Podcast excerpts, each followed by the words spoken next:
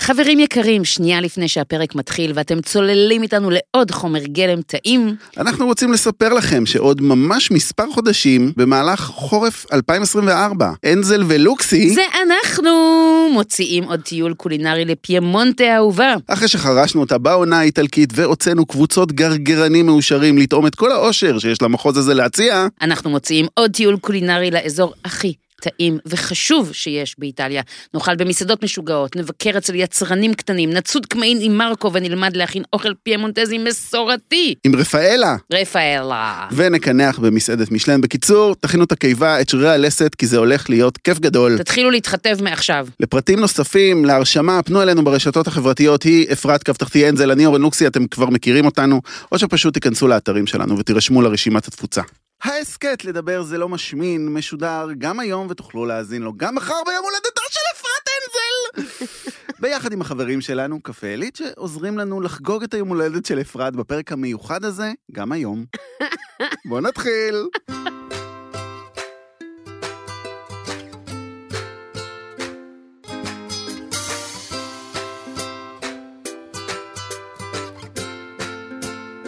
הלו, הלו, הלו, יום הולדת שמח, יום צימבוז שמח, חיים שמחים, יום האישה שמחים. תקשיב, כל שנה זה קורה מחדש.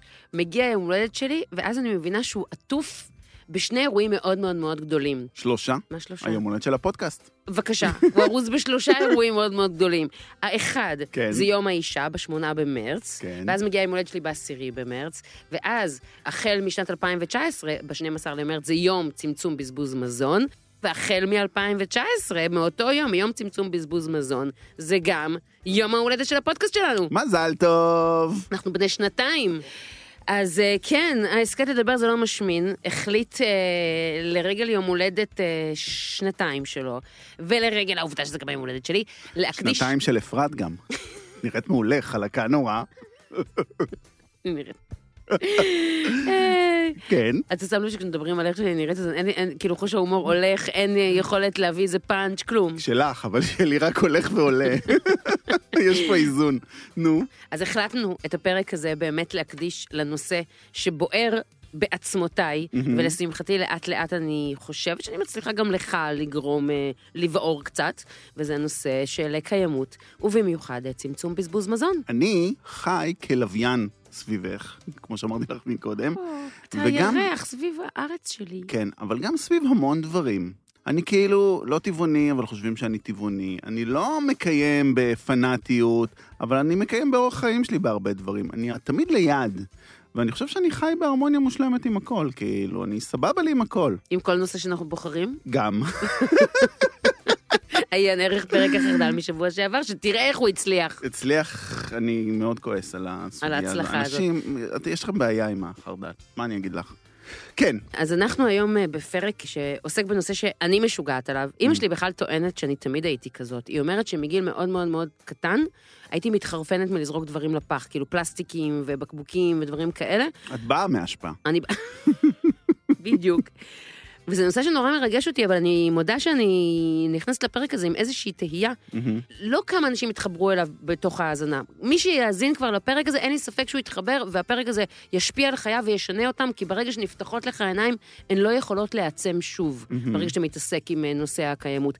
הבעיה הרבה פעמים זה להביא אנשים להתעסק בנושא הזה, בכלל, ללחוץ על הפליי בפרק שכזה. לגרום להם להבין שתקשיבו, זה נושא שהוא 360 מעלות סביבכם כאנשים שהם אוכלים, שזה בעצם כל בן אדם בעולם. כן. אבל בטח ובטח המאזינים שלנו שהם אנשים שמאוד אוהבים אוכל ואכפת להם מהצלחת שלהם. כי הצלחת לא נגמרת רק במה אתה אוכל, אלא גם מה קורה כתוצאה מהצלחת הזאת לך ולפלנטה. מהמם. אבל הנה, גם אתה, פתאום כזה אמרת לי במהלך העבודה לפרק, תקשיבי, זה, זה, זה לא נושא כזה מעניין. אמרתי כן, זה נושא, הוא לא סקסי. מאוד קשה כאילו להביא נושא שהוא א', כל כך חשוב, ב', כל כך מקיף. אין דבר שאנחנו עושים שאין לו איזושהי נגיעה בדבר הזה, שאי אפשר לשפר כדי לעשות את זה. מהמם. וג', זה לא, נכון. לא מצחיק. נכון. זה לא נושא מצחיק, לא כיף. לא. אמרתי, מה, נבוא לאולפן ושעה כאילו נוריד? איפה הצחוקים? אני מסכימה איתך שקיימות הרבה פעמים אה, נתפסת כטרחנות. מהמם. הרבה פעמים אנשים אומרים כאילו, די, נו, די, די, תפסיקו להרצות לי על הקשים. כן. אבל אני חייבת להגיד לך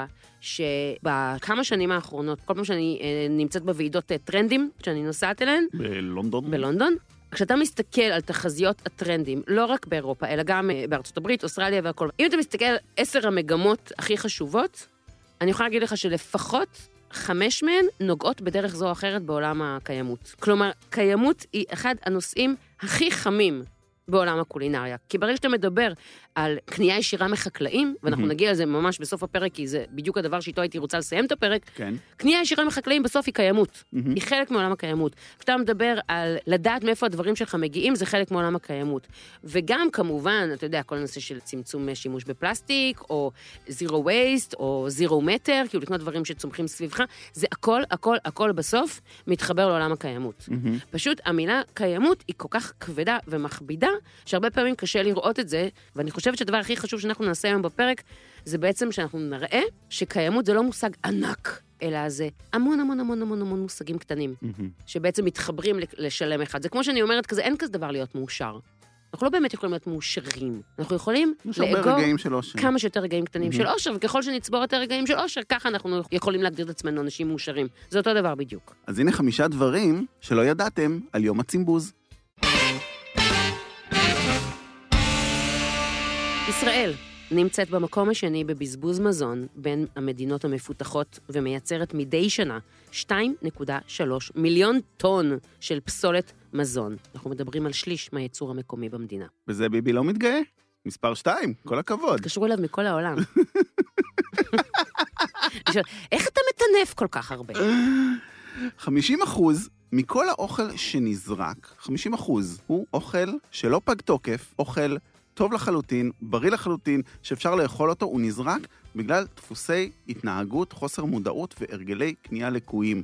50 אחוז, תחשבו נכון. כמה אנשים יכולים לאכול את האוכל הזה שהם רעבים. זה מטורף. כי זה בדיוק העניין, שזה קורה בתוך עולם שיש בו פער בין אנשים שיש להם המון לאנשים שאין להם, מהמם. ועדיין, מלא אוכל טוב הולך לפח. עובדה שלישית, כן. משפחה ממוצעת מוציאה כ-2,700 שקלים בחודש על מזון, וזורקת, כאמור, לפח כרבע מהקניות שלה. שזה משוגע. אנשים, אגב, לדעתי לא קולטים מבינים. את זה. הם אומרים, לא, מה פתאום? זה אני, לא מה, אצלי." יצא לי כבר לזרוק, יצא, פה אני זורק כמה ענפים של פטרוזיליה שנשארו, אני לא זורק שום דבר.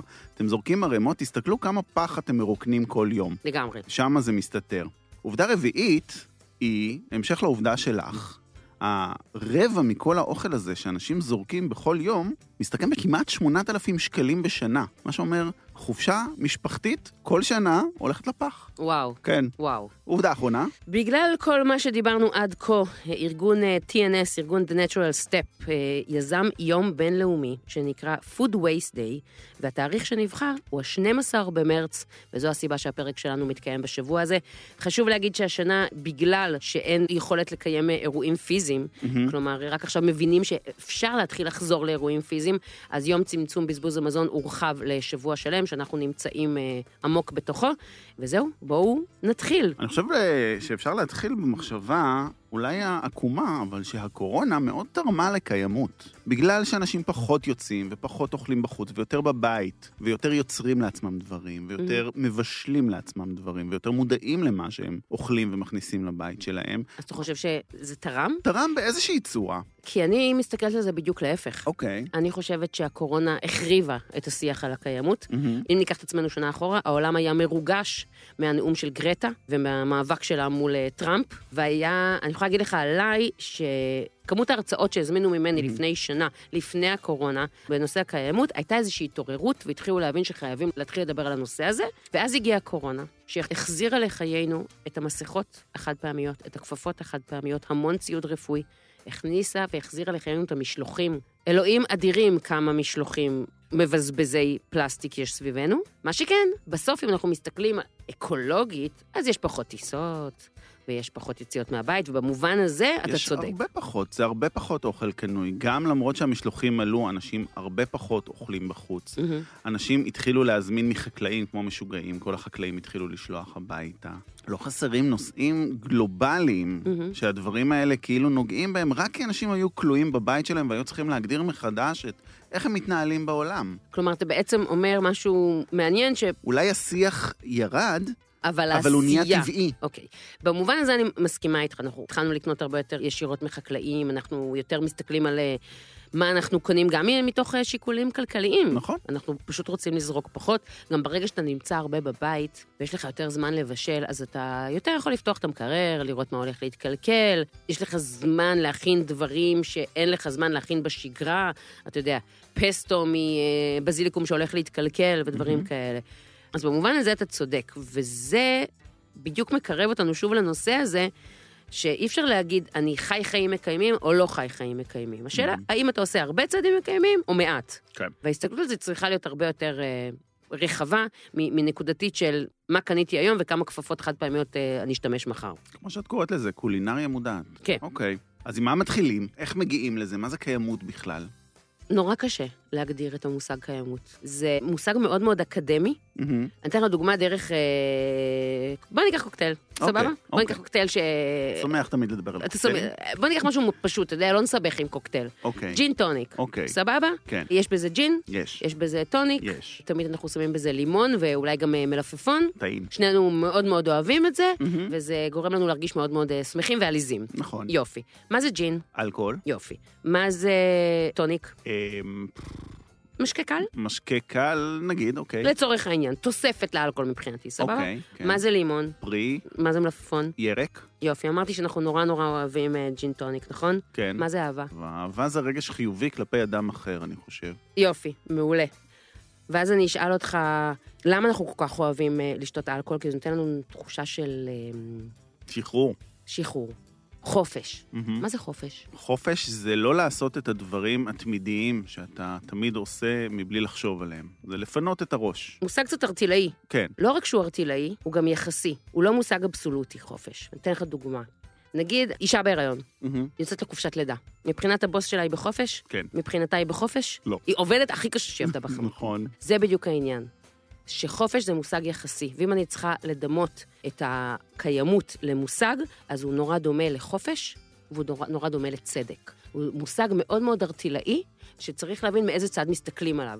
תראה איך שדיברנו, פתחנו את התוכנית, אמרת לי, אנחנו הרבה יותר מקיימים השנה, אנחנו קונים יותר אה, מחקלאים, נכון? נכון. ואני אמרתי לך, אנחנו לא, אנחנו זורקים הרבה יותר פסולת. כלומר, יש פה איזשהו נושא שזה נורא תלוי מהזווית שאנחנו מסתכלים על זה. מהמם. כאילו, אתה חושב שזה מקיים, אני חושבת שזה לא. ואני אקח את זה עוד צעד. על איזה סביבה אנחנו מדברים שהיא מקיימת? נגיד, אני, שאני באמת משתדלת לחיות חיים כמה שיותר מקיימים, אוקיי? אני ממחזרת הכל, אני כמעט לא קונה שום דבר, ככל שניתן, אה, בפלסטיק, קונה ישירות מחקלאים, עושה את כל מה שצריך. אז נגיד אני חיה חיים מקיימים, יופי? אז אני עפה על עצמי שאני חיה חיים מקיימים.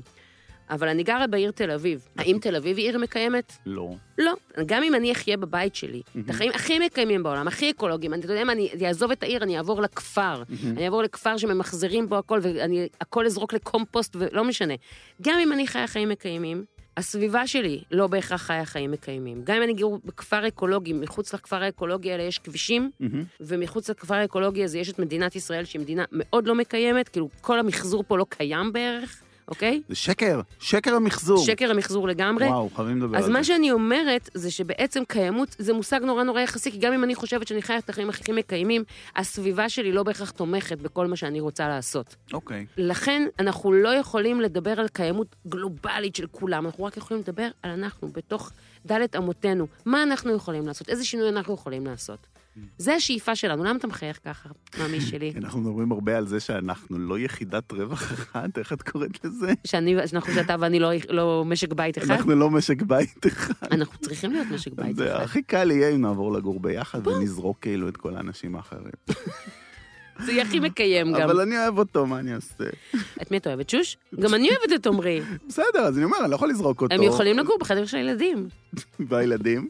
אה, שיט. בקיצור, הפלספנות הזאת, מה שניסיתי להגיד, זה כן. שאני מסתכלת על קיימות בשביל להוריד את זה לקרקע כעל נושא של אחריות אישית. זה מה שזה. זה אל תסתכלו עכשיו על מה... אתה יודע כמה אנשים אומרים לי, כאילו, כמה את יכולה לדבר על אה, לחסוך ולא לבזבז, כשבסין זורקים מלא, או כשבהודו עושים ככה וככה, ואני אומרת, תקשיבו, אי אפשר להסתכל על מה עושים שם. קיימות זה לקחת אחריות אישית על מה אתה עושה בעצמך, ולא אוקיי. להסתכל על אחרים. כי אם כל אחד יעשה צעד אחד קצת יותר קטן למען עולם יותר טוב, העולם יהיה מקום הרבה יותר טוב. בהדגמה פשוטה, טבעונות זה להפסיק לאכול בעלי חיים, נכון. בלי קשר לזה שבכל העולם אוכלים בעלי חיים. לעצמך, תפסיק לאכול בעלי חיים, אתה טבעוני. לא קשור שאוכלים בעלי חיים לידך. לגמרי. כן. אותו דבר בדיוק. אני לא רוצה להיכנס להגדרות הקיימות האקדמיות, כי זה מתיש נורא נורא. משעמם. אני חושבת שזה מרתק, לא, זה משעמם. אבל, אבל זה עמוס. זה עמוס, זה מלא מידע, זה מלא מספרים, זה מלא נו נו נו, זה מלא... זה נושא כבד. אז בוא תסביר לי אתה, אתה אמרת לי, אני רוצה לספר לך סיפור על הזאבים של פארק ילוסטון. אז וסיפורים פה אני אוהבת. את אוהבת סיפורים? כן, זה זמן לשתות מים. אין לי היסטוריה היום, כי אין היסטוריה לדבר הזה בעצם. כן. אבל מצאתי סיפור שהוא סיפור שמרתק אותי כבר הרבה זמן. אני סיפרתי אותו בקצרה בפרק התירס. מי שלא שמע מוזמן לחזור לפרק הזה, זה פרק גם שמאוד מאוד מדבר על קיימות ופילוסופיה כזאת. נכון, זה הפרק האהוב עליי. אבל הכותרת של הנושא היא איך זאבים שינו את המסלול של הנהר בפארק ילוסטון. לכאורה שני דברים לא קשורים בכלל. ראית סרט אבטאר? לא, לא ראית? לא, זה אני- לא מעניין אותי. אני בשוק. למה? כי א', כולם ראו אבטאר. אבטאר זה... זה מדע בדיוני. זה מדע בדיוני, אבל הוא מדבר בדיוק על זה. על מה? על קיימות. אז אולי נראה. אולי. אבל אני צריכה לצלוח מדע בדיוני בדרך? כן. אה, אין לי סבלנות. תקשיבי, זה סרט מעולה. הסרט הזה מדבר על... יש שם תלבשות תקופתיות? לא, יש שם את גמביט שאני מאוהבת בה? לא. אז לא מעניין. אוקיי. הסרט... מפגרת. הסרט אבטאר מדבר על כוכב שמצאנו בני האדם, ויש בו איזשהו מחצב, ואנחנו נוסעים לשם וחוצבים את המחצב הזה, וכמובן פוגעים באוכלוסייה המקומית כתוצאה מכך. סיפור חיינו, נראה לי כבר אה, מאות שנים או אלפי שנים. אממה, הכוכב הזה הוא כוכב בוא נקרא לו הוליסטי. הכל שם מחובר. התושבים מחוברים לחיות, שמחוברים לצמחים, שמחוברים לפטריות, שמחוברים להכל. כמונו. שם הם מחוברים פיזית. אה, זאת אומרת, יש להם את היכולת להתחבר פיזית לעץ בעזרת איזשהו איבר שיש להם, ולהיות אחד, והם מדברים על זה שבעצם כל הפלנטה מחוברת. אתה פוגע בחיה אחת, פגעת בעץ. אתה פוגע בפרח, פגעת באימא שלך. הכל הכל אוקיי. מחובר, שזה כאילו בסיס של קיימות בעצם. נכון. ואני חושב שהדוגמה הכי טובה שאני, פשוט העם שלא שוחה בחומר כמוך, הבנתי אותה, היא דרך הדוגמה הזאת של הזאבים ביילוסטון. איך הכל מחובר. אבל אל תקרא לעצמך פשוט עם. פשוטה, פשוטת העם. העניין הוא כזה, פארק ילוסטון הוא פארק אמריקאי שמוגדר כשמורת טבע מוגנת, מהמם. שקיים כמובן אלפי שנים. זה פארק עצום, הגודל שלו הוא חצי ממדינת ישראל. וואו, וזה הכל פארק שהממשלה שומרת עליו כפארק לאומי. אוקיי. הפארק הזה מתקיים כבר אלפי שנים, והחיי טבע מתקיימים בו אלפי שנים, וכל מה שקורה שם מתקיים אלפי שנים, אבל בא האדם. ממ. באזור תחילת המאה הקודמת, הממשלה, לבקשת חקלאים מקומיים, השמידה את אוכלוסיית הזאבים בפארק. למה? כי מסביב לפארק היו חוות, והזאבים לפעמים היו פורצים לחוות ואוכלים תרנגולות, והחקלאים הגישו בקשה והמדינה אישרה, יאללה. כמה זאבים היו שם? באזור האלף. חצי ממדינת ישראל. וואו. זה השטח, כן? אלף זאבים זה הכל, הממשלה אמרה, וואלה, סבבה, כאילו, אלף זאבים, מה, מה כבר כאילו יכול לקרות? מה כבר יכול לקרות? כשנעלמו הזאבים, כל החיות ששימשו טרף טבעי שלהם התחילו להתגבר בקצב מוגבר, ביניהם גם איילים. האיילים אכלו את הירק שצמח, ואת הדשאים ואת צמחיית האדמה. כתוצאה מכך, אוכלוסיית החרקים שהיו שם נעלמו. נעלם להם הבית מחיה. נעלמו החרקים, נעלמו גם הציפורים שאוכלות אותם, אבל בין החרקים שנעלמו היו גם דבורים. וואו. אין דבורים, אין מי שיפרה את גידולי המאכל של האדם. החוות התחילו להתמוטט, והתמוטטה כלכלה ענקית של חקלאות באזור. 70 שנה לא נגעו בדבר מדהים. הזה ולא עשו שום דבר, והאזור עמד ודשדש, וקרו בו מלא מלא תהליכים ביולוגיים, ולא הבינו במה מדובר, עד שבשנות ה-90 הממשלה החליטה שהיא מחזירה את הזאבים לפארק. בשנת 95 החזירו 31 זאבים שהביאו מקנדה, מטורף. ושמו אותם בפארק. 31 זאבים על שטח מדינת ישראל. כשהזאבים חזרו, האיילים שהתרבו בלי הפרעה, יש לי אה, צ- אה, אור ברווז. האיילים שהתרבו ללא הפרעה התחילו לנטוש אזורים מסוימים בפארק שהם אזורים מסוכנים להם. הרבה מהאזורים האלה זה עמקים ואזורים נמוכים ליד המים, שאת יודעת, הם יכולים להילכד שם ליד הזאבים כן. כשהם שותים מים. יא, אני מרותקת. כל האזורים האלה התחילו לפרוח, כי לא היה איילים שיאכלו אותם. הצמחייה שילשה וריבעה את הגובה שלה, כי כבר לא אכלו אותה, ואז היא צמחה לגובה מהמם. שהאיילים לא אוכלים. הציפורים חזרו לאזור, בונים חזרו לאזור, כי היה להם פתאום צמחייה ועצים להשתמש בהם. מהמם. ומהסכרים שהבונים בונים, הבונים הם המהנדסים של הטבע בעצם, הם יוצרים מערכות אקולוגיות לחיות אחרות. מהמם. מקומות מחיה להמון סוגי דגים חדשים שכמעט ונעלמו, ולחיות רבות, כמו לוטרות, וברווזים, וזוחלים, ודו-חיים, ומה שקרה זה שהזאבים גם הרגו תנים שהתרבו באזור, וכתוצאה מכך האוכלוסייה של הארנבים והעכברים גדלה, וואו. מה שאומר שהגיעו גם ציפורי טרף, וחמוסים, ושועלים, ועורבים, ונשרים. ג'ונגל! ג'ונגל שלם, וגם אוכלוסיית הדובים חזרה, כי פתאום היה שפע של חיות למאכל, ושפע של פירות יער טעימים. אבל הכי מעניין זה שגם הנהרות בפארק התחילו להשתנות. אני אשכרה יש לי... אני. יושבת פה, עיניים- עיניים נוצצות. מה שקרה זה שההתחדשות של הצמחייה המיוערת עיצבה את גדות הנהרות, ויש תופעה שנקראת התמוטטות גדות נהר. נהר באופן טבעי נשחק כל הזמן מהמים, ואם האדמה לא מספיק יציבה סביבו, אז הוא מתרחב, והוא משתנה, והוא משנה מסלולים. כל זה הפסיק בגלל שהייתה צמחייה שעיצבה את הקרקע. המסלולים של הנהרות נהיו קבועים יותר, התחילה להיות בהם הרבה פחות שחיקה, הרבה אזורים התרחבו ונוצרו יותר בריכות עמוקות. שמצוינות לחיות הבר. הדבורים חזרו, הדבורים חזרו, ומ-31 זאבים חזר כל הפארק הזה לשנות את כל ה ecosystem. מה זה? מה זה? זה אפקט הפרפר. נכון? שנשמע לנו מאוד בדיוני, מה קורה כשפרפר מפרפר בסין, למה הם, הממוטות נכחדו בגלל זה. אבל זה ככה, מאלף זאבים שנכחדו לפני 100 שנה, ל-30 זאבים של היום, פארק לאומי שקיים מיליארדי שנים, בשטח של חצי ממדינת ישראל, שינה את פניו לגמרי. זה בדיוק העניין של קיימות. זה הבנה שהכל קשור בהכל. מהמם. שאנחנו לא לבד כאן בעולם, אנחנו משפיעים בכל דבר שאנחנו עושים. אני חושבת שלאורך ה-200 שנים האחרונות, האדם חשב שהוא נמצא בראש הפירמידה. נכון. שיש את כל היצורים מתחתיו, והוא עומד בראש, והוא ככה מנהיג העולם. ואם יש משהו אחד שיכול לשנות את העולם ולהחזיר את העולם שהרסנו לקדמותו, זה שהאדם יבין שהוא פשוט חלק מהמעגל. הוא חלק במעגל והוא אפילו לא במרכז המעגל. הוא איזשהו יצור שהוא חלק מהמערך האקולוגי, והוא הוא שווה ערך בחשיבות שלו לדבורה, לזאב, לבונה, לעשב שצומח שם, בין אם הוא בתוך המים או מחוצה לו. וברגע שאנחנו- שנבין שאנחנו חלק מתוך הדבר הזה, ואנחנו צריכים להתייחס בכבוד לכל דבר אחר, שם הכל ייפתר.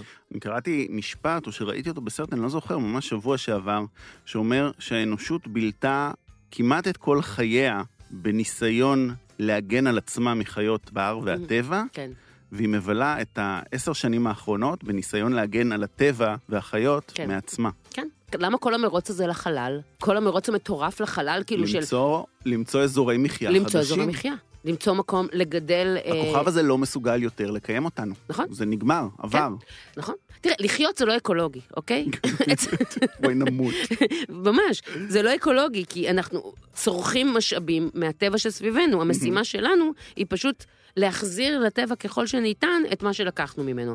וזה ככה יחבר אותנו, כי כן. אנחנו יכולים להמשיך לדבר על הפילוסופיה שמאחורי זה שעות ארוכות, מהמם. לאיך אנחנו יכולים לצמצם או למזער את הפגיעה שאנחנו עושים אה, בפלנטה. פרקטיקה. פרקטיקה. אוקיי. כי בסוף, צמצום בזבוז מזון זה כל מה שאנחנו מדברים עליו. כי ברגע שאנחנו מבזבזים פחות מזון, זה אומר שאנחנו גם צריכים לקנות פחות. מהמם. כי אם אנחנו מבינים שאנחנו זורקים לפח 8,000 שקל לשנה, ואנחנו נקנה פחות, מהמם. פחות סחורה ב-8,000 שקל לשנה, אז בסופו של דבר זה עניין של היצע וביקוש, נצטרך לייצר פחות אוכל ב-8,000 שקל לשנה, או שאת המזון הזה ניתן למי שצריך אותו ואין לו כסף לקנות. וכל מה שמלווה בזה, פחות אריזות של 8,000 כן, אוכל. ב- בסוף הכל קשור כן. להכל, ולכן אם אנחנו בסופו של דבר מצמצמים בזבוז מזון, אנחנו בסוף תורמים לאותו עולם שיכולים להיות בו ציפורים אה, מצייצות, ו- ולנו אדמה טובה לאכול ממנה. אדמה טובה וגם אוכל טוב, זה לא אומר, אין פה סגפנות. לא. זה שאתם אוכלים פרי שהגיע מהחקלאי, לא אומר שאתם אוכלים פחות טוב מאשר שאתם קונים מהסופר, אלא ההפך. בדיוק. להפך, להפך לגמרי. אוקיי, אז לפני שנתחיל לדבר ולתת את הפרקטיקות, בוא נדבר שנייה על נושא הפלסטיק. או, בסדר? כי כולם יודעים שפלסטיק זה רע, והפלסטיק הוא חלק בלתי נפרד מחיינו, וואו. וזה מגיע למצב שכאילו, אנחנו לא קולטים כמה פלסטיק יש סביבנו, ופלסטיק הוא לא, הוא לא דבר טוב. אתה יודע מתי קולטים אה, כמה פלסטיק יש סביבנו? ממ, כשנכנסים אליי הביתה. אצלי הרבה פעמים אנשים נכנסים אליי הביתה ואומרים לי, אנזל, למה יש לך כאן פלסטיק בבית? כאילו, את שאת מדברת על אה, שאסור פלסטיק, למה לך יש בבית? ואני מסבירה לאנשים. מהמם. כי קניתי משהו והוא הגיע בפלסטיק, אני פשוט לא מוציאה אותו מהבית, הוא לא נזרק החוצה. יום יבוא ואני אמצא לו את הייעוד שלו. מהמם. בחיים אני לא אזרוק פלסטיק. כאילו, זה, זה לא משהו שאני מסוגלת לעשות, וכתוצאה מכך, פינת המטבח שלי, אתה מכיר אותה. מהמם. הצפי הוא שתוך חמש שנים, אם אנחנו חוזרים לעניין תחזיות בעולם הקולינריה, הצפי הוא שתוך חמש שנים המילה פלסטיק תהיה מילה מגונה, כמו עישון מהמם. או כמו נהיגה תחת שכרות. עד אוקיי. כדי כך. מהמם. ו... מה זה חמש שנים? זה עכשיו. זה עכשיו. זה אה, התהליך שאנחנו כבר רואים שקורה במדינות מתוקנות. מכיוון שפה בישראל אנחנו תמיד כמה צעדים אחורה, אז פה זה בטח ייקח קצת יותר, ש- 15 שנה זה ייקח. אבל אני מאמינה שמי שמאזין לנו לא רוצה להיות בדיליי אחרי אה, מגמות אה, עולמיות נכונות. מה הבעיה עם פלסטיק? פלסטיק זה הפסולת הכי גרועה שיש. 50% מהפלסטיק שמיוצר בעולם הוא לשימוש יחיד. כלומר, משתמשים בו פעם אחת וזורקים. כל אחד מאיתנו זורק בשנה 85 קילו של פלסטיק. זה מטורף. בכל שנה נזרק לפח מספיק פלסטיק, תקשיבו למספר הזה, כדי להקיף את כדור הארץ ארבע פעמים בכל שנה. בכל שנה. אנחנו טובעים בפלסטיק. כמה מזה ממוחזר בעולם? חמישה אחוז. למה? כי לא ממחזרים, כי זורקים, כי ככה. את יודעת, יש את כל הדיון הזה, האם המחזור הוא לא יותר מזהם מאשר... את קראת על זה? מכירה את זה? וכן, ולכן מהמם. אסור להשתמש בו, מלכתחילה. מלכתחילה. כי מה קורה עם הפלסטיק הזה? לוקח לפלסטיק כמעט אלף שנה להתפרק, ואז אנשים אומרים, אה, הנה, אבל עברו- אלף שנה, הוא יתפרק. כשהוא מתפרק, זה עוד יותר גרוע. מהמם. כי פלסטיק מכיל בתוכו, כל הפלסטיק הזול, זה התעשייתי, שהקופסאות אה, ליטר ושני ליטר שמקבלים אה, במשלוחים הרבה פעמים, כן. הוא מכיל כימיקל שנקרא ביספנול A, BPA. אה, נשים שיש להם ילדים ודאי מכירות את זה, כי לפני איזה כמה שנים גילו שיש סוג של בקבוקי ילדים, שיש בו את הביספינול A, וזה חומר נוראי לגוף האדם. ולמה אני מציינת את זה שהוא חומר נוראי לגוף האדם? כי אם אה, בריאות הפלנטה לא חשובה לנו, אז הבריאות שלנו בוודאי חשובה לנו. מהמם. הבקשה להפסיק להשתמש בפלסטיק היא לא בקשה רק אקולוגית, היא בקשה בריאותית. ביספינול A שנכנס לגוף שלנו, הוא יוצר נזקים במערכת העצבים, במוח. יש מחקרים אה, חדשים שקושרים אותו לעלייה ביתר לחץ דם, גם זה. כלומר, הפלסטיק הזה, הוא, הוא מזיק לנו לא רק כשאנחנו זורקים אותו, אלא גם בשימוש ראשון. אתה מכיר את זה שאתה מקבל כאילו טייק אווי בתוך קופסת פלסטיק? יש הרבה אנשים שכאילו יכניסו את הקופסה הזאת למיקרו, אוי נכון, ואבוי. אסור. יכניסו אותה למדיח, אוי ואבוי, כל שריטה בפלסטיק הזה, כל נגיעה בפלסטיק הזה, כל חימום שלו, גורם להפרשה של BPA שנכנסת לתוך הגוף שלנו. אסור, בתכלית האיסור, לחמם בזה, להכניס את זה למדיח, להשתמש בזה, שנית. לא, ממש לא. כל האוכל שלנו בפלסטיקים האלה. אז כדאי שזה יפסיק להיות.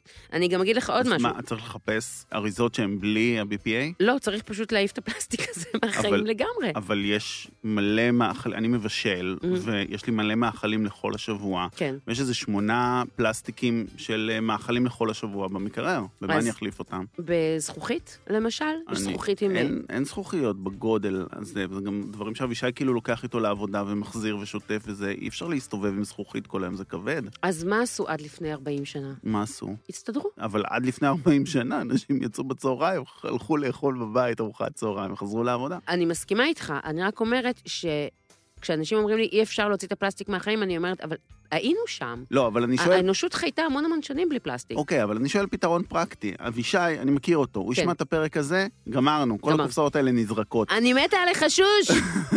מה לעשות, הוא כזה.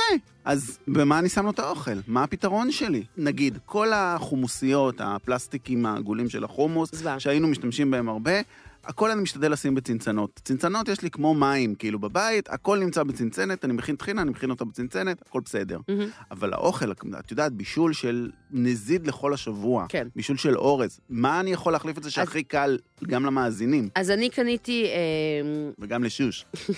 אז אני קניתי לי סט של אה, כלי זכוכית, עם אה, מכסה כזה גמיש יחסית, שאפשר להכניס למדיח, ואפשר אה, להכניס את זה גם אה, להקפאה, ואפשר אה, גם לחמם עם זה במיקרו, אהובך. זה פחות נוח כי זה יותר כבד, כן. אבל זה פשוט מחיר נורא קטן לשלם, תמורת להוציא? משהו לא בריא מהחיים. את יודעת מה? אני לגמרי מאמץ את זה בחום, רק בגלל העובדה שנגיד, לנקות את הפלסטיקים האלה, זה הדבר הכי שנוא עליי בעולם, נכון.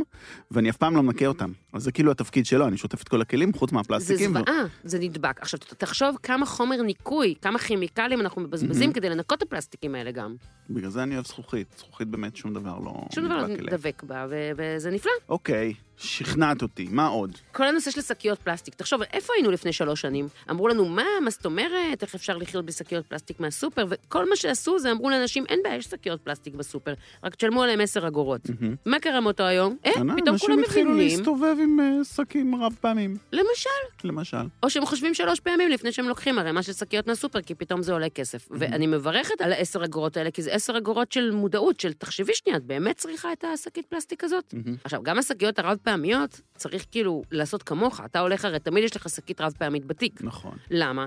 כי אין שום היגיון בללכת לסופר ופעם אחר פעם לקנות שקית רב-פעמית, כי גם היא בסופו של דבר מזהמת. נכון, כי לפעמים את צריכה רק דבר אחד, מלפפונים למחר, רק מלפפונים חסרים כן. לך.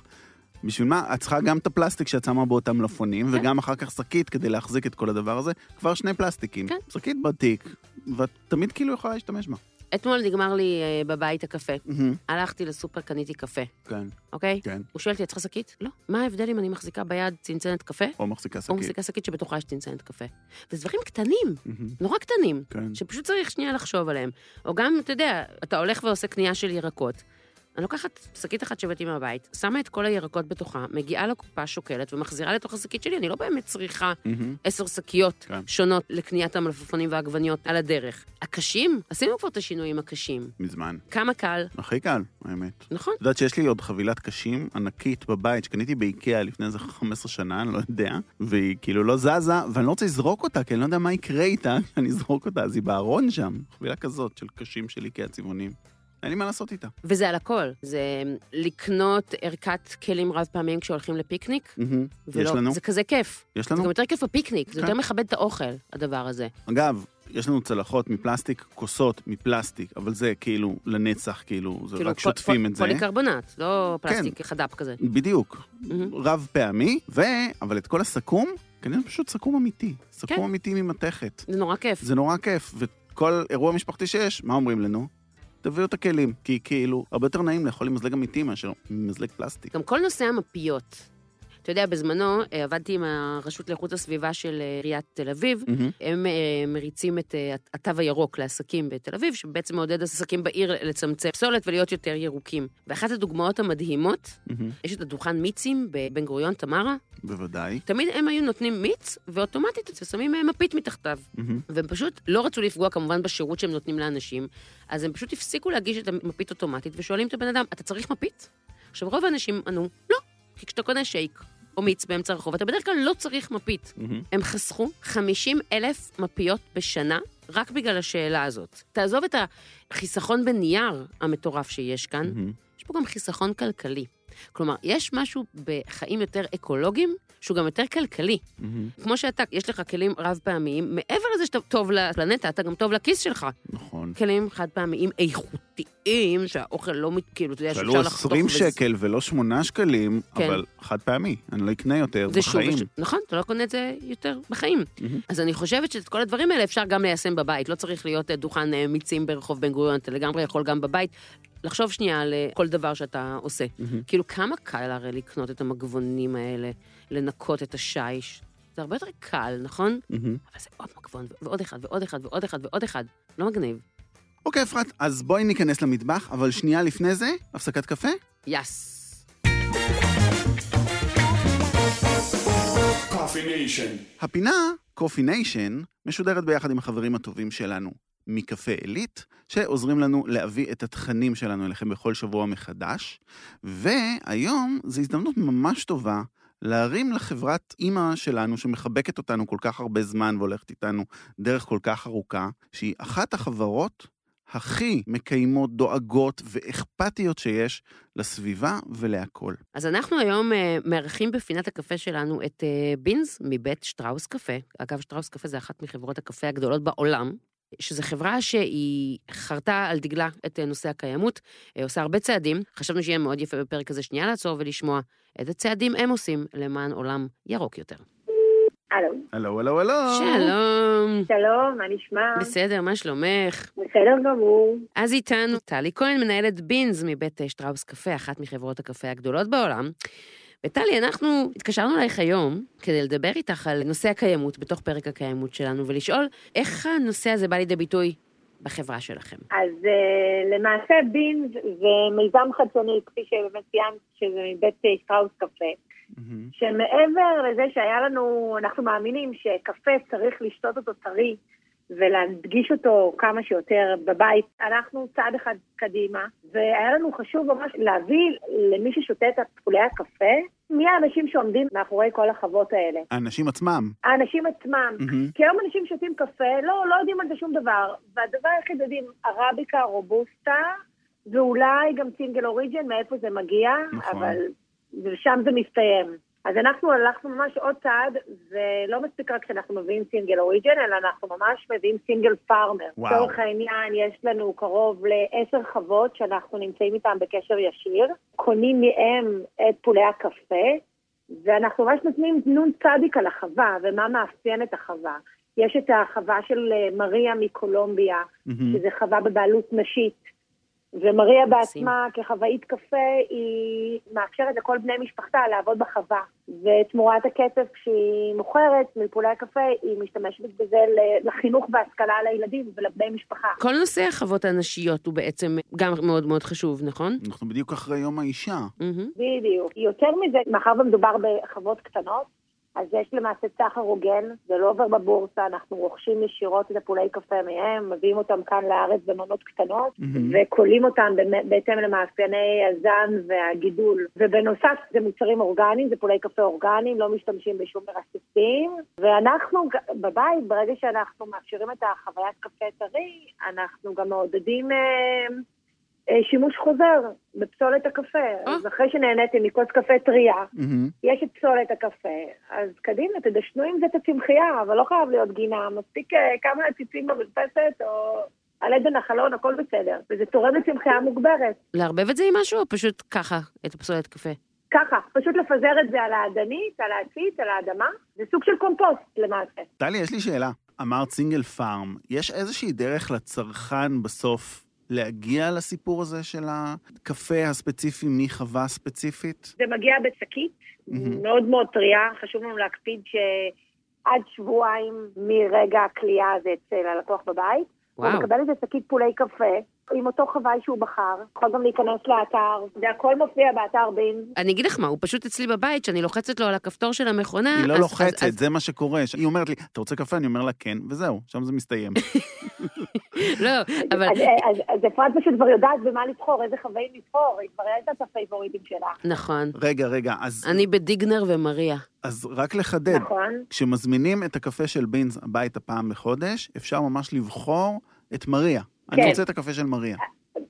לחלוטין. וואו. זה פולי קפה, לא קפסולות, וגם אתה יכול אה, אחד מריה, אחד אלאוד, אלאודיו מקוסטה ריקה, רמש מהודו, רמש ולואיז. אלברטו מברזיל. אני מאוד אוהבת את רמש, גם אה, את השם. שלו אני אוהבת.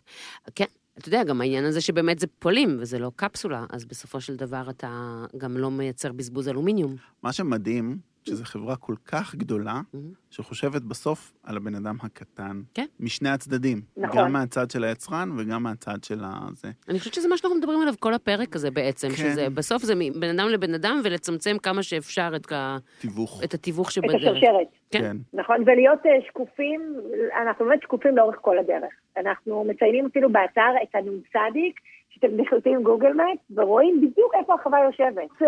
וכל התמונות של החוות והתמונות שאנחנו אל תספרי את זה ללוקסי, הוא פעם הבאה שהוא יהיה שם בקוסטה ריקה, הוא פשוט יופיע להם בחווה, הוא יגיד לה להם שלום. היי, מריה, שמעתי שיש לך קפה פה.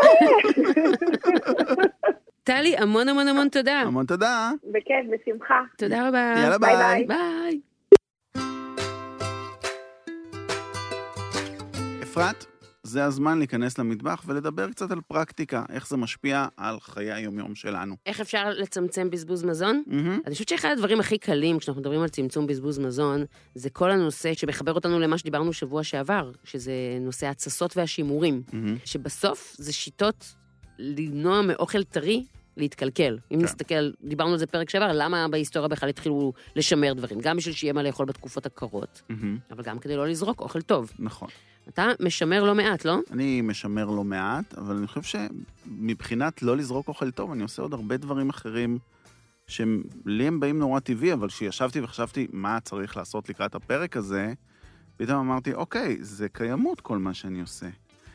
סתם לדוגמה, קילוף ירקות, התרגלנו, חייבים לקלף את הגזר. למה אתם חייבים לקלף את הגזר? האם הסלט שלכם עם קליפה של גזר הוא פחות טעים? אתם בכלל כן. יודעים להבדיל? כאילו? לגזר אין באמת קליפה. כן. זה השכבה, זה שכבה חיצונית, זה לא קליפה. שטפו אותה וגמרנו. איך אתה שוטף? יש לי ליפה, מהמם. אז אני מקרצף איתה. כל מה שקשור בלנקות ירקות, אז אני לא משתמש בסקוץ', כי הוא מגעיל, אני כן. משתמש בליפה הזאת, מהמם. והיא בכלל אקולוגית, כי זה גם צמח, והיא גם מתייבשת מאוד מאוד טוב. היא נהיית יבשה תוך שניות, ואז אין עליה תרביות, בקטריות. אין עליה בקטריות. מהמם. אז זה נורא כיף להשתמש בזה. גם, אה, אתה יודע, יש גם הרבה דברים שכדאי לאכול בהם את הקליפה, זה גם ממניעים בריאותיים, נגיד, נכון. הוויטמינים בקליפה. נכון, אבל אני אמרה אימא וצדקה. שגזר זה כאילו הדוגמה הכי מפגרת ללמה אנחנו מקלפים גזר. סלק גם. גם סלק, אם מקרצפים אותו, לא באמת אה, צריך אה, לקלוף אותו. הבעיה אם הוא שכשאת טרי. כשאת מבשלת סלק, הקליפה מתקלפת. נכון. אז כאילו אי אפשר, את- זה- זה אני נהיה לך דיברתי על מיד הסלט. טרי? כן. Mm, כשהוא טרי. כשהסלק הוא טרי, זה דבר אה, מדהים. אוקיי. מלפפון, מלפפון, גם לא תמיד חייבים לקלף, הכל בסדר. גם אפשר להרגיל את הילדים מלכתחילה מגיל צעיר, כן. שאוכלים את הקליפה של המלפפון. הקליפה שלו היא לא כזאת נוראית. תפוח אדמה. תפוח אדמה, כשאתם צולעים אותו, צלו אותו עם קליפה. אני מעדיף, אגב, בגלל זה אני כל כך אוהב את הצ'יפס של אה, אמריקה. שהוא אה, עם עם הקליפה. קליפות. כן. כן, ופוטטוס, שזה יותר טעים מצ'יפס רגיל. ובכל זאת, אתה יודע, יש לא מעט אה, ירקות שכן צריך לקלוף אותם.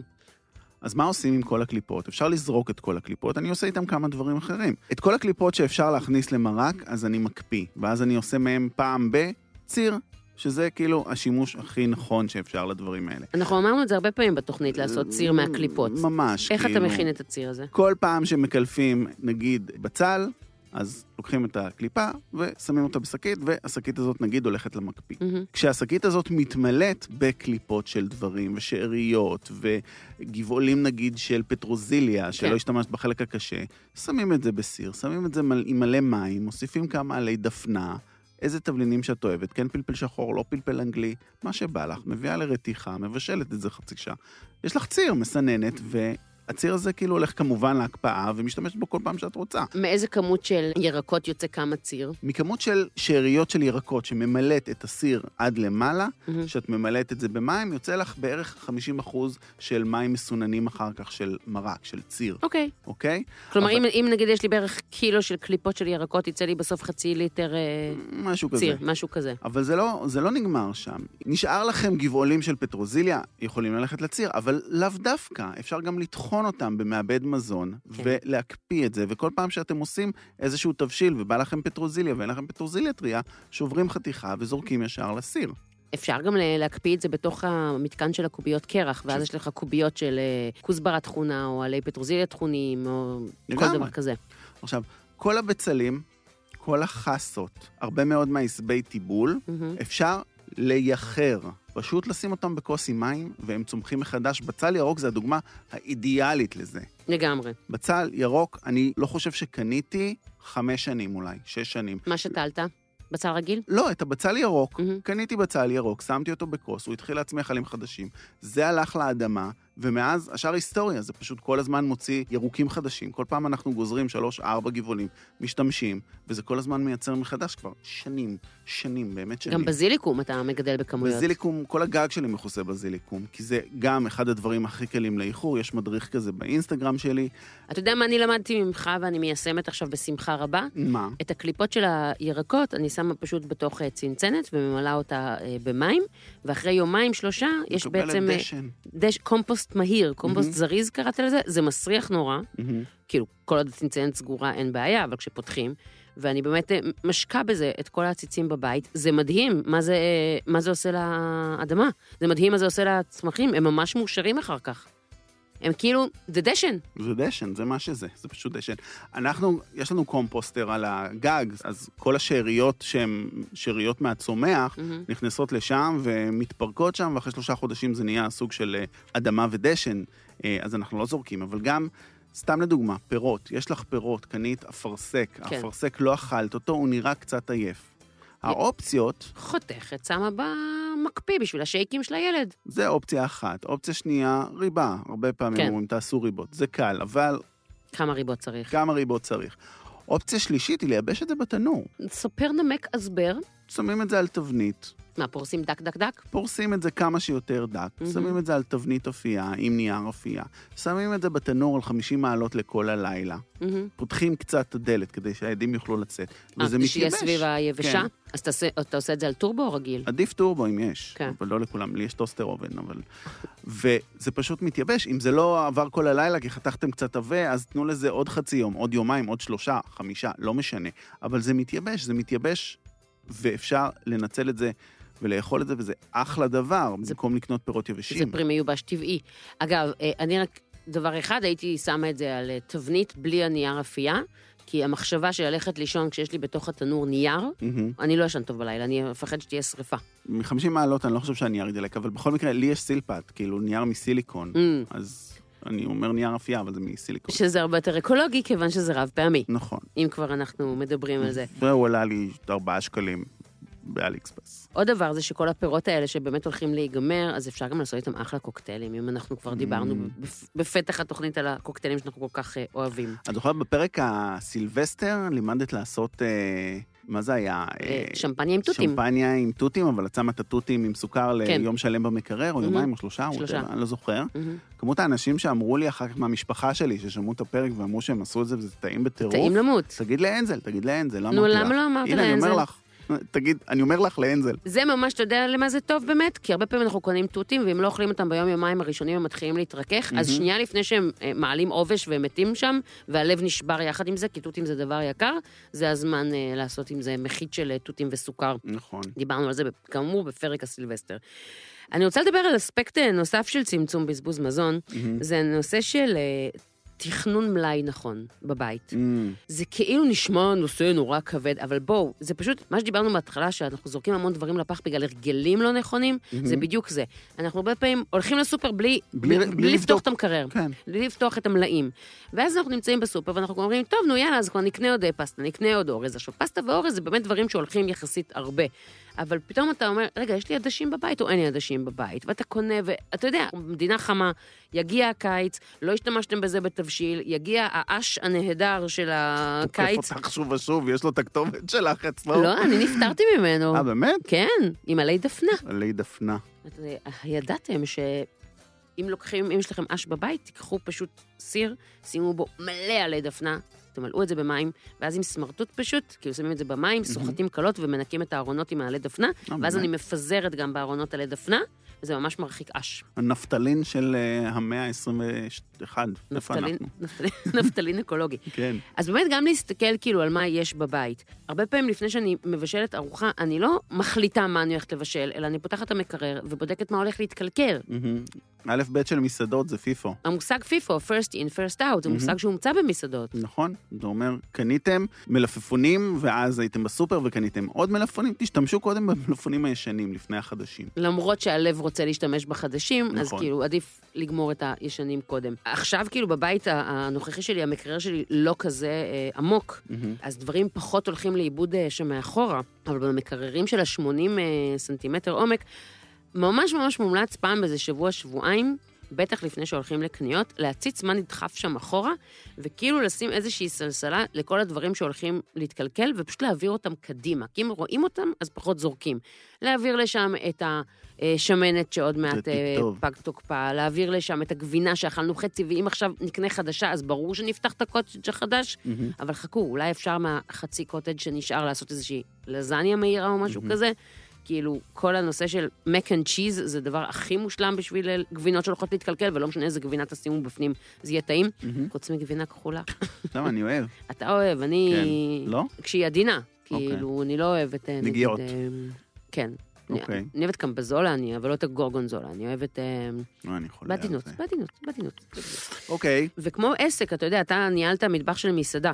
אם אצלך במסעדה עכשיו היית נתקע עם הרבה תפוחים, היית מכניס לתפריט פאי תפוחים. נכון. לא תמיד עכשיו בבית בא לי לארוחת ערב לאכול דבר מסוים, אבל אם אני לא אכין את מה שצריך, אז הוא פשוט ייזרק לפח.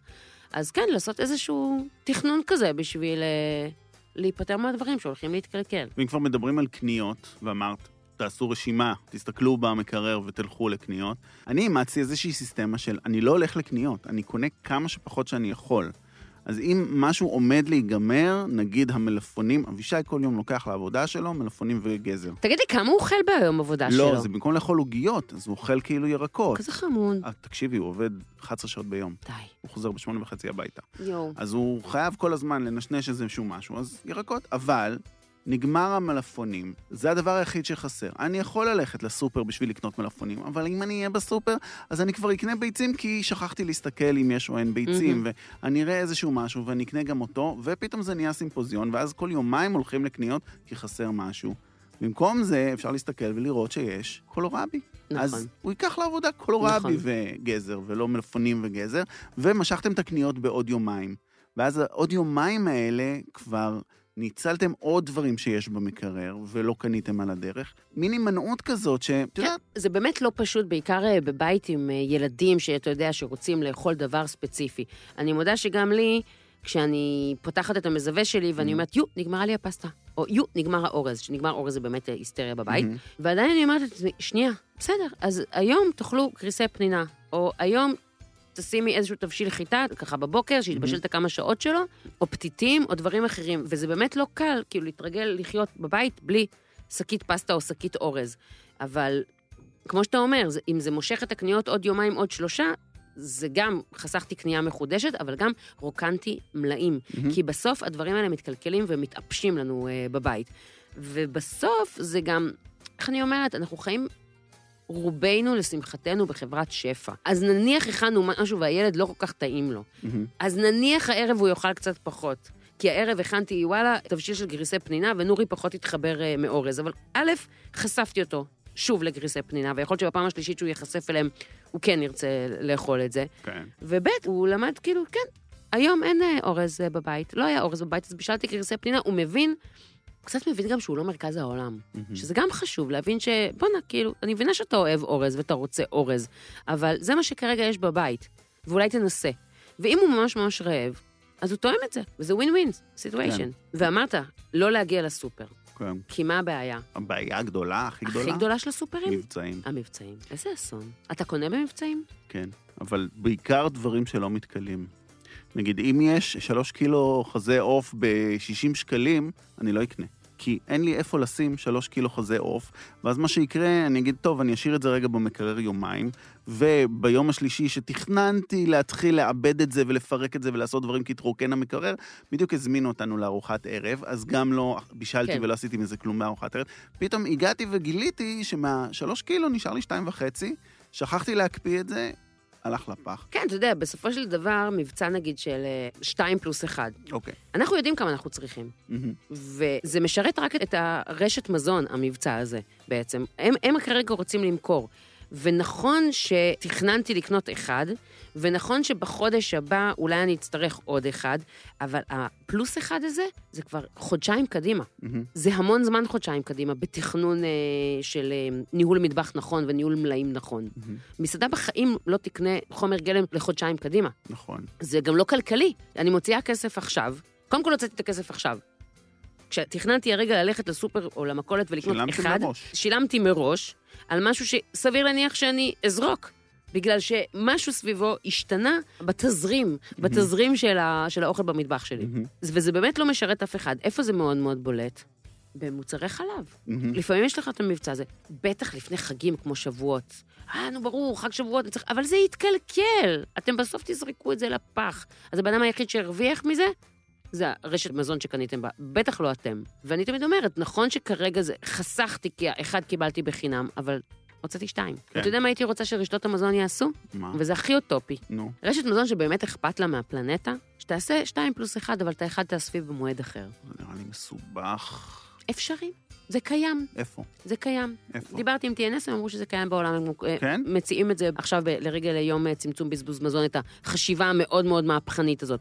או חכה, זה קיים בסופרים בעולם, שמציגים אה, מוצרים שהם לפני שפג תוקפם, מהמם. מציעים אותם במחיר מוזל. כן, זה קיים גם, אה, אגב, בתל אביב, ליד הבית שלי, בחנות האורגנית. כן. כשמשהו, התוקף שלו נהיה קצר משבועיים, הם שמים אותו על הדלפק במחיר מוזל, והם כותבים, קצר מועד, 20 שקלים במקום 40 שקלים. זה נפלא, כי מה הם בעצם עושים? הם גם גורמים לזה שאנשים מהמם. יוציאו פחות כסף, וזה ברור שהדבר הזה, אם הוא לא היה מוצע במחיר כזה, הוא היה הולך לפח. הרי אנחנו הישראלים, וגם אני כזאת, אנחנו מגיעים לסופר או למכולת, ואנחנו תמיד, תמיד, תמיד יש מקדימה את היוגורט, אתה יודע שהתוקף שלו הוא עוד אה, שבועיים, כן. ואז מאחורה יש את זה שעוד חודשיים, אנחנו לוקחים את ההוא מאחורה של העוד חודשיים, נכון? אנחנו רוצים כן. שהתוקף שלו יהיה עוד חודשיים. וזה לא משנה שאנחנו מתכוונים לאכול אותו היום או מחר. נכון. כלומר, אנחנו במודע עושים צעד שהוא לא אקולוגי, פותחת כאן פתח לנושא עצום, ירקות לא יפים. וואו. אנשים לא אוהבים מלפפון עקום. מה הבעיה שלכם? אז קונים רק את הישרים, וגם העקומים כבר נגרסים, הם לא מגיעים בכלל לרשתות, אבל גם בפיילה של המלפפונים שאתם רואים מולכם, אני אוהב את המכוערים. קונה את המכוערים, אף אחד אחר לא יקנה אותם, הם ייזרקו מתישהו, נכון? אתה יודע מה? לפחות אצלך, איפה שאתה קונה ירקות, יש את המכוערים. כי זה באורגני. אני עברתי כאילו לקנות בקנייה ישירה מחקלאים, ואוטומטית אתה מקבל ירקות מכל מיני סוגים וצורות. אתה מקבל מלפפון אחד ישר, אחד עקום, אחד גדול, אחד קטן, כי ככה זה בטבע. אחד הדברים שתמיד מטריפים אותי, עם מה שנקרא רגלי דורכת ברשת גדולה, זה שאני מסתכלת על ערימת המלפפונים, וכל המלפפונים באותו הגודל, בדיוק, ואז מה אני אחשוב לעצמי? וואו, איזה שדה מופלא שמוציא את כל המלפפונים באותו הגודל. הרי זה ממש לא המצב, המצב הוא שהרשת מושכת רק מלפפונים שעונים לקריטריון של נראות מסוים, איפה כל השאר? ישראל גורסת, לדעתי, שליש מכל המלפפונים שהיא מגדלת בשנה. נזרקים. אפילו לא מביאים את זה לעניים או משתמשים להאכלת חיות. כלום, לפח. כן. וכמו שאתה אומר, אם אנחנו כצרכנים נתחיל לקנות את הירקות הפחות יפים גם בחנויות, אז החנויות יבינו שיש דרישה, וגם זה בסוף עניין של אה, היצע וביקוש. כאילו, אם הם יראו שאנחנו כן קונים ירקות טיפה יותר מכוערים, מהמם. או ירקות עם אופי, כמו שאני אוהבת לקרוא לזה, מיוחדים. מיוחדים, אז הם יתחילו להביא את זה, ככה אני מאמינה. עוד דבר, כשאני הייתי אה, בוורמונט, אני כתבתי את הסירה הכי גדולה שלי מבחינת קיימות. אצל לולו, חברה שלי, אני אדבר עליה לא מעט, היא חיה אורח חיים, מה זה מקיים? הגענו לוורמונט ואני חטפתי את הכאפה של החיים שלי, איך מדינה שלמה יכולה להתקיים בהרמוניה עם נושא הקיימות. הסופרים, עזבי את זה שהכל אורגני, והאורגני לא עולה יותר מרגיל, אלא פחות מרגיל, אלא גם בנושא העטיפות.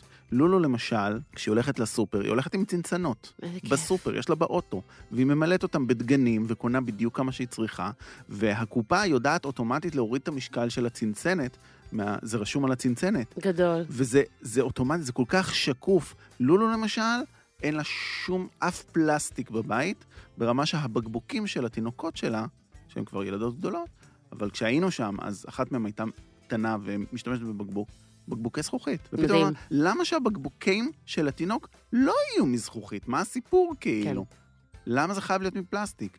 הילדות שלה גדלו יפה מאוד, ברור. באמת. וזה שינוי מחשבתי. אבל ורמונט זה מדינה שמיושרת עם הנושא הזה, יש להם קומפוסט כמעט בכל בית, זה משטחים, אז יש להם בתים פרטיים, גינת ירק, לכל בית יש את האזור שלו שהוא מגדל כאילו basic של שום, של בצל, של כאלה, הכל שם כל כך נכון וכל כך טבעי, הם לא חושבים הם על לא זה. חושבים על זה, אתה זה יודע. האלף-בית שלהם. אנחנו מטיילים תמיד בקיץ באירופה, ותמיד ישנים אה, ב-Airbnb.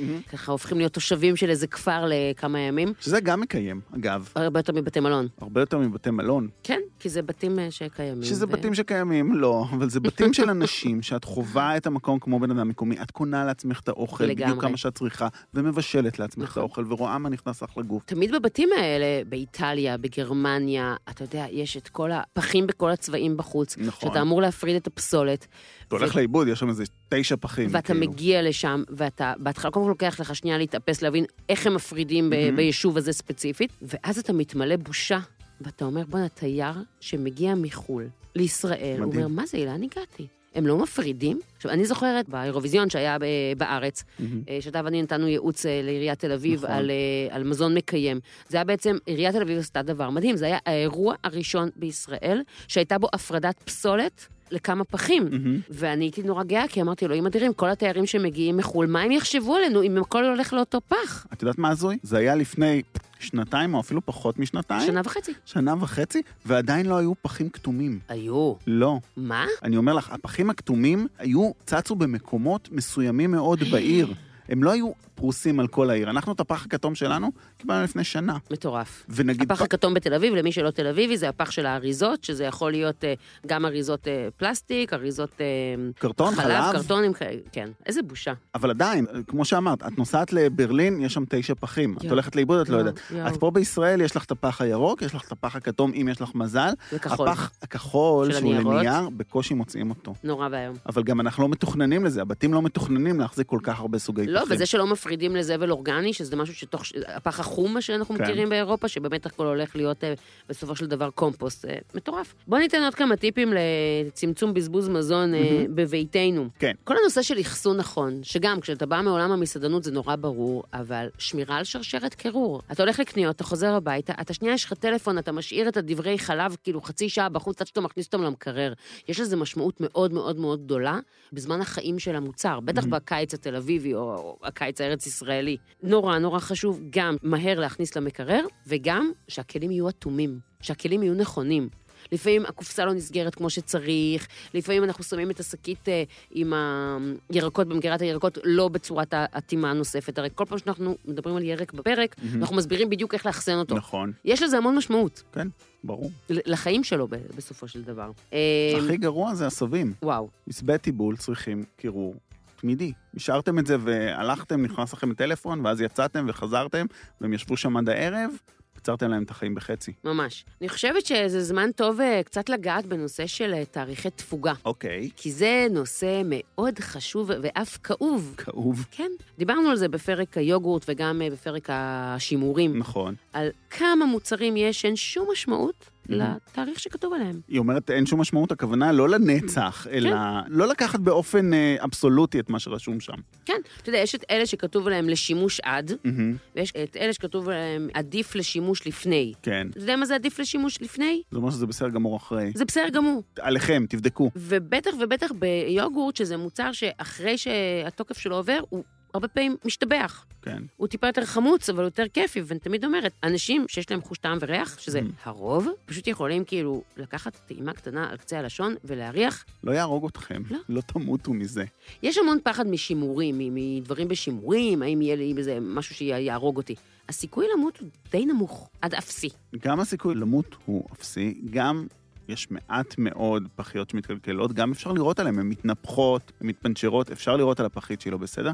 דיברנו על זה בפרק הפחיות, שפחיות שימורים הן באמת כמעט לעד, שעשו את הניסוי ההוא וטעמו פחיות בנות 30, והן היו בסדר גמור. כן. כי אין שם שום דבר בסביבה שמאפשר התפתחות של חיידקים. יש אבל ממש אנשים שפוחדים מתאריך התפוגה, כלומר שיום לפני כבר זורקים ליתר ביטחון. כן, שלא בטעות אני לא אשים לב ואוכל. וזה כאילו, אתה יודע, וזה לא שזה מעדן אה, שוקולד במקרר, אה, אני לא רוצה לציין שמות, אבל אוהד אחי, אני מדברת אליך. אה, שכאילו מבחינתו יושב הדני שוקולד במקרר עם שעון, עם כן. סטופר, ואומר, אה, 12 בלילה, תאריך שלי הגיע, אה, אני הולך." מת. פשוט מת. עכשיו, הוא לא רוצה לראות את רגע ההתפגרות של הדני, אז הוא כבר יום לפני, מבחינתו פג תוקפו. אוקיי, כאילו, ליתר ביטחון. כן. אז לא, אין סיבה. צריך דני לתרום. לא הולך. לא. דני פה. אני, אני אגיד לך מה, גם אנשים לא סומכים על עצמם, אבל יש לכם חוש טעם, יש לכם חוש ריח, אם זה מקולקל, אתם תרגישו. זה לא שאם תפתחו את זה וזה מקולקל וזה יהיה לכם טעים ורגיל, אבל זה מקולקל כי עבר התוקף, כן. אז אתם תאכלו. זה לא. לא. לגמרי, לגמרי, לגמרי לא. אני כן מבינה את החברות המסחריות שכמובן חייבות לשים את תאריכי התוקף האלה, כי, כי, כי ככה, כי חייבים... כי יש יש רגולציה. חוק, חוק ורגולציה, אבל אה, באמת. כאילו גבינה צהובה מספרת כשהיא התקלקלה, רואים עליה. רואים עליה, פסטרמה, אוי ואבוי. מה קורה לה? נכון. אתה יודע, אנחנו מדברים אה, על אה, קיימות כבר אה, שעה ארוכה בבתים. אני חושבת שאם יש משהו שהוא מעורר השראה, זה לראות שגם כשאתה חברה, אתה יכול לעשות שינויים למען הפלנטה. ביקשתי לפרק הזה שנדבר עם יקב הרי גליל. זה יקב שאני הכרתי באיזשהו פרויקט שעשיתי לפני איזה שנתיים, משהו כזה. ולא ידעתי שזה יקב בר קיימא, ואז הגעתי ליקב, ואז הבנתי שהגעתי למקום ש... וואלה, עושה מלא מלא, בדיוק כמו שאנחנו מדברים על זה, המון המון צעדים קטנים. למען עולם קצת יותר טוב. בוא נדבר איתם שנייה. אז אנחנו נתקשר לדנה שרון מיקב הרי גליל ונשאל אותה. הלו? שלום. הלו, הלו, הלו. שלום. אז איתנו דנה שרון מיקב הרי גליל, וכאמור אלייך התקשרנו כדי אה, לשמוע איך, אה, איך כוכב אחד מעז, איך חברה יכולה לעשות אה, שינויים בתוך העולם שבו היא מתקיימת ומייצרת. אני חושבת שהכל מתחיל מבפנים. בעצם אה, ההבנה הזאת של היקב אה, התחילה לפני בערך שש שנים, בהבנה שאם אנחנו לא נלך לשם, בסופו של דבר אה, אנחנו נהרוס לדורות הבאים כל חלקה טובה, גם אנושית וגם סביבתית. וואו. ומשם זה התחיל. התחיל, אה, בעצם הסתכלו על יקבים באוסטרליה, בארצות הברית, וראו שבעצם העולם נמצא שם, בעולם היין. מהמם. והבינו שצריך גם לעשות מעשה, ואם לא נעשה ולא נתחיל, אז זה לא, זה פשוט לא יקרה. ובאמת ישבו, זה התחיל ממנהלת היקב, מנכ"לית של היקב, פשוט ישבו וחשבו והתחילו לעבוד על זה שבעצם העובדים מבפנים יתחילו להבין מה זה אומר קיימות לביתם, כן. לעבודתם היומיומית, מעובדי הייצור לעובדי הניקיון, לשיווק, להנהלה. כולם. כולם התחילו בזה, ואף אחד לא סיפר את זה החוצה, פשוט עשו את זה. את יודעת, אני חושבת שזה בדיוק העניין. אנחנו עבדנו, את ואני, באיזשהו אה, פרויקט, ובמסגרת הפרויקט הגעתי ליקב, וגיליתי עולם של קיימות שבכלל לא מדברים עליו. כלומר, זה לא משהו שנעשה בשביל לשווק את זה החוצה, בשביל להיראות טוב, אלא משהו שהוא באמת אמונה מבפנים, ואני חושבת ששם שם היחסים שלנו עלו מדרגה. רגע, ספרי לנו, איך זה מתבטא, איך זה מגיע לידי ביטוי ביקב? זה מתבטא מהיום-יום שלך כעובד. זאת אומרת, יש לנו איזושהי פירמידה שאומרת שהקיימות זה הבסיס שלנו, של כל דבר שנעשה. גם חקלאית, כלומר, אנחנו אה, מבחינה חקלאית, אה, העיניים שלנו והכורמים עסוקים בלא לרסס ולהשאיר את העשבייה ואת החיות שחיות בתוך הכרמים, כדי לתת בעצם לצמח להיות טוב יותר ולחיות טוב יותר ולהיות יותר בריא.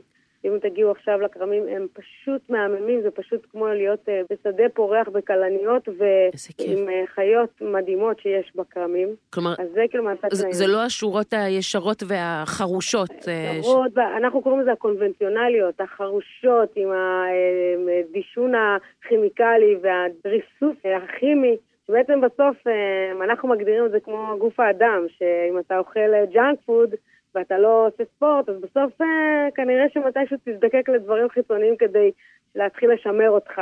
לגמרי. ואם תאכל טוב ותהיה בריא ותעשה ספורט, אז כנראה שתהיה הרבה יותר, אה, תניב תוצאות יותר טובות ותחיה לאורך יותר זמן.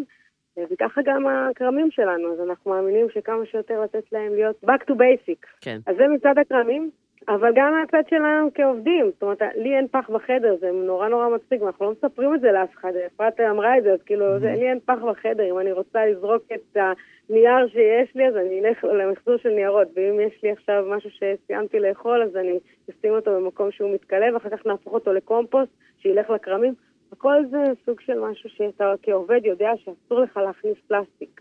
ואסור לך אפילו לתת לחג אה, מארז שהוא עם פלסטיק, כי זה פשוט לא מקיים.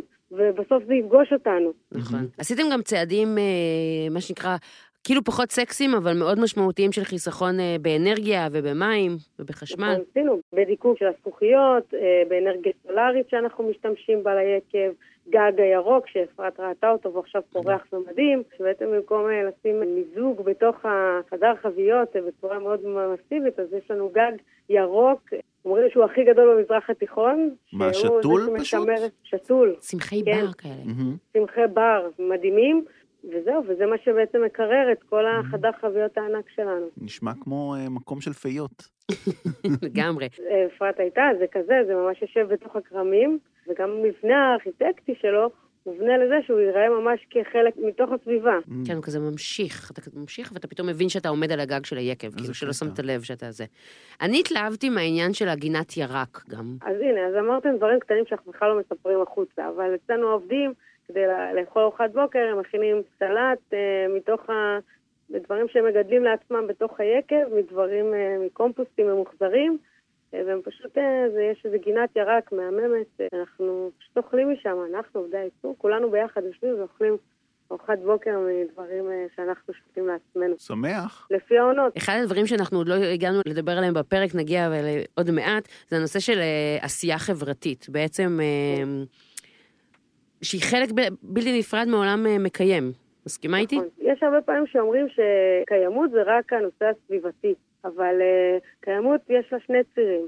יש לה אפילו שלושה צירים. יש לה ציר uh, סביבתי, יש לה ציר חברתי, ויש לה ציר כלכלי. כלכלי זה כאילו לקיים את עצמך בסוף, אבל על זה רגע לא נדבר, על הציר החברתי זה אומר שקודם כל הציר המקומי, תבחר את הספקים המקומיים שלך, תנסה לעזור לאזור, אנחנו נמצאים בגליל העליון, תנסה כמה שיותר לתת פרנסה באזור שלך, לספקים שלך, ללקוחות שלך, ולעזור חברתית. אצלנו אין שום פרויקט שיוצא, או שום השקה, או שום פעילות שאנחנו עושים, שלא מלווה בעזרה לקהילה או לחברה. פעם אחת תמכנו בנפגעות אה, תקיפה מינית, ואנחנו עכשיו הולכים לתמוך בנושא של אה, חיות בר שיש באזור, ואיך אנחנו בעצם משקמים אותם, ובתי ספר חקלאיים שאנחנו עוזרים להם, אבל זה ממש חשוב ללוות אה, ולעזור לקהילה. ולכן אנחנו תמיד תמיד משתמשים בשני הזרועות האלה, גם לעזור לקהילה וגם לסביבה. זה ממש חשוב בקיימות, זאת אומרת, אתה לא נכון. יכול לעשות רק דבר אחד, אתה חייב לעשות את שני הדברים האלה כדי לעזור לכדור שלנו בסוף. כן, זה תמיד, ה- באמת, כמו שאמרת, השלושה דברים האלה, יש שלושה אלמנטים שמחברים את הקיימות, הסביבה, החברה וגם הכלכלה, באמת, אם בסופו של דבר אה, כל מה שאתה עושה לא מאפשר לך להתקיים, אז זה לא מקיים. תמיד אני אומרת, גם עסק, עסק שנסגר זה דבר מאוד לא כלכלי. כן, אני יכולה לתת לכם מהעולם הקולינרי שלכם, אז אה, למשל, כשחשבו על הזרוע השלישית הזאת שמדברת על אה, כלכלה, אז חשבו על, אה, וזה גם אה, מתקשר ליום צמצום בזבוז מזון, ויש בעצם היום במסעדות נותנים בקבוקים עם כוס, ולפעמים בסוף הבקבוק לא מתרוקן עד הסוף, ומה שבעצם פיתחו זה חבית יין של 10 ליטר שאתה שם במסעדה, ובעצם יכול לתת את הכוסות שלך, וזה שומר על הטריות של זה למשך זמן רב.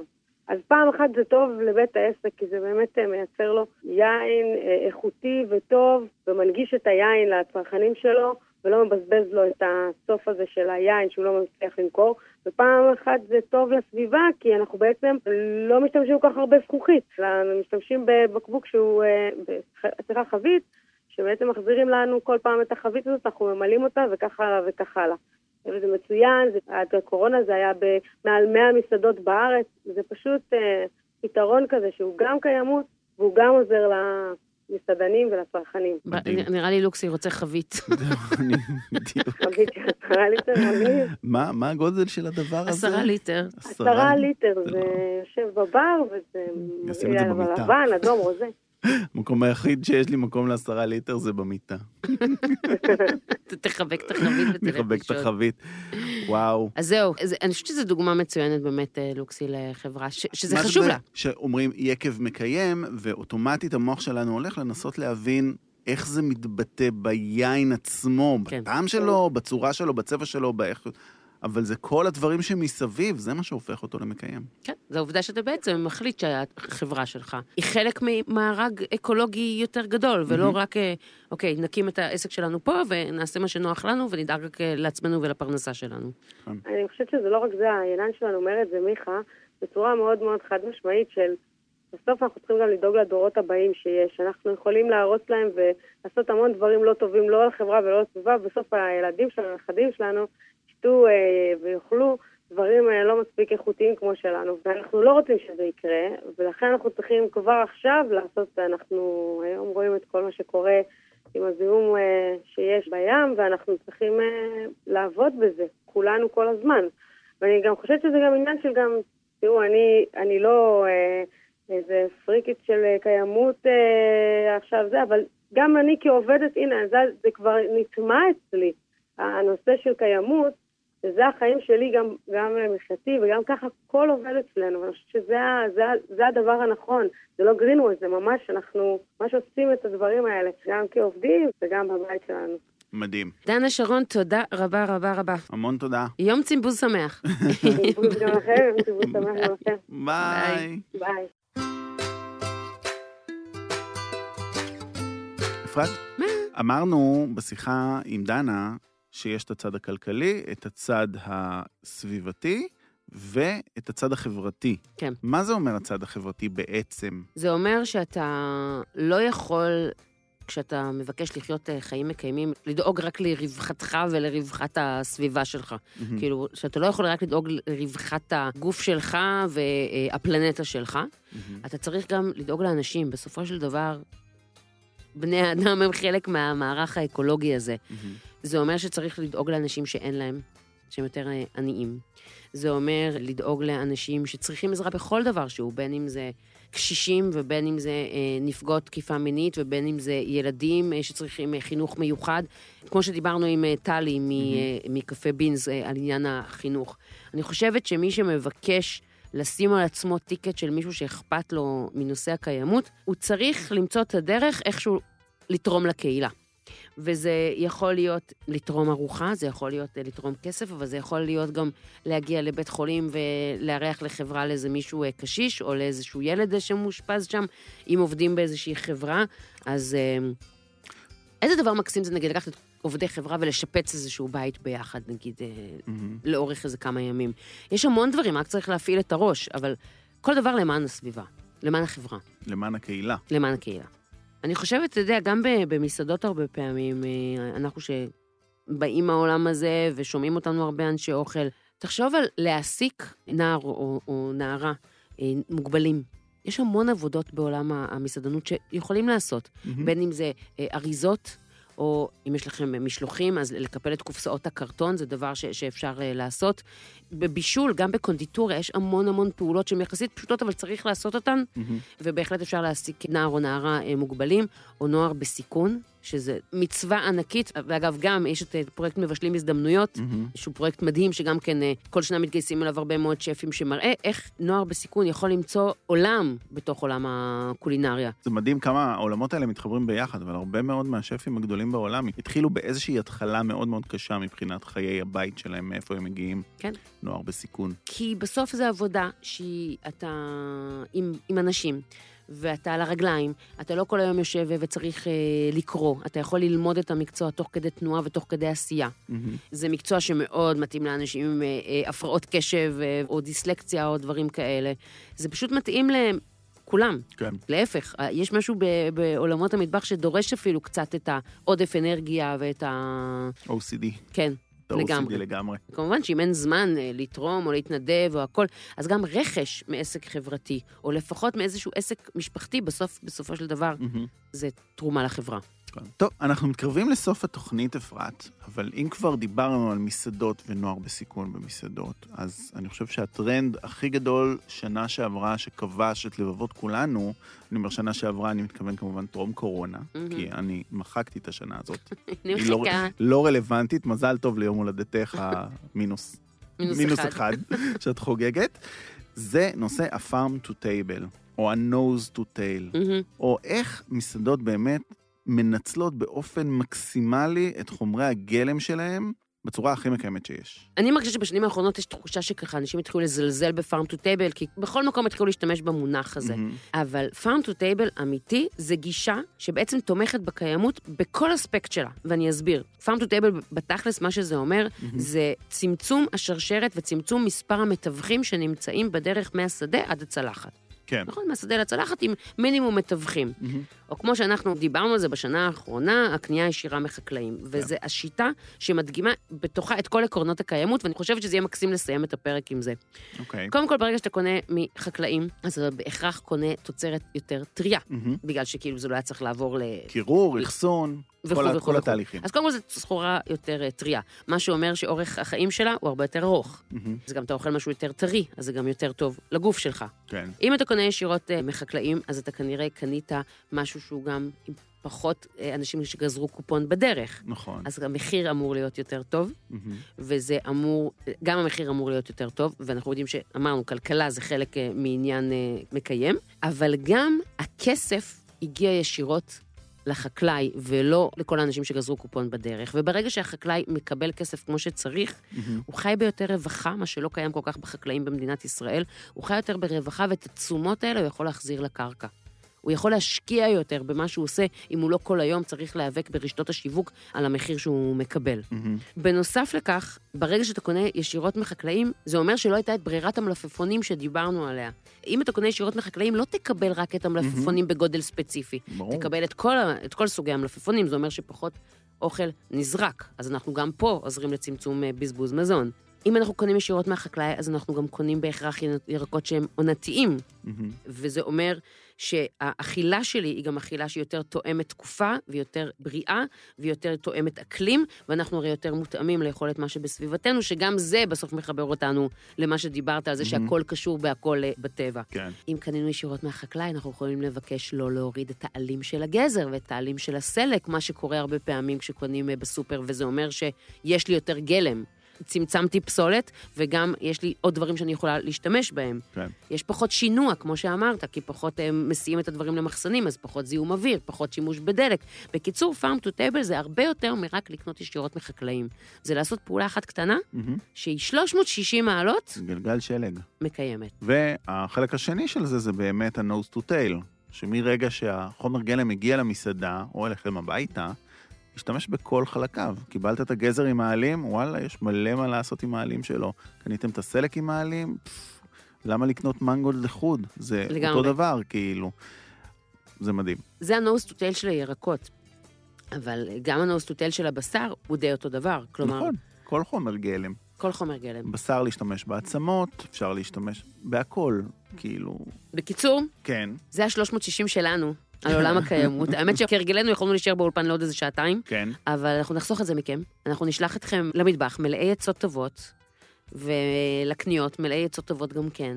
ואני אשלח אתכם לאינסטגרם של אפרת, קו תחתי אנזל, מחר בבוקר, כולם לאחל לה מזל טוב בבקשה, ליום הולדת המינוס אחד שלה. וחברים, יום האישה שמח, אני מקווה שהיה לכם. מזל טוב לפודקאסט שלנו שחוגג! שנתיים, איזה כיף, אתם אה, רשאים גם אה, לשלוח לי מזל טוב באורן לוקסי, ויש לנו גם מייל לשמוע את כל הברכות הלבביות שלכם, זה אנזל.לוקסי.ג'ימל.קום. ואתם מוזמנים לרגע יום הולדת שנתיים לספר לחברים שלכם של מה? אתם לא מכירים את הפודקאסט הזה? מה? הוא כבר שנתיים באוויר. מזל טוב! מזל טוב. יום צימבוז שמח ומוצלח לכולם, ו... יאללה ביי. נתראה עוד שבוע, יאללה ביי.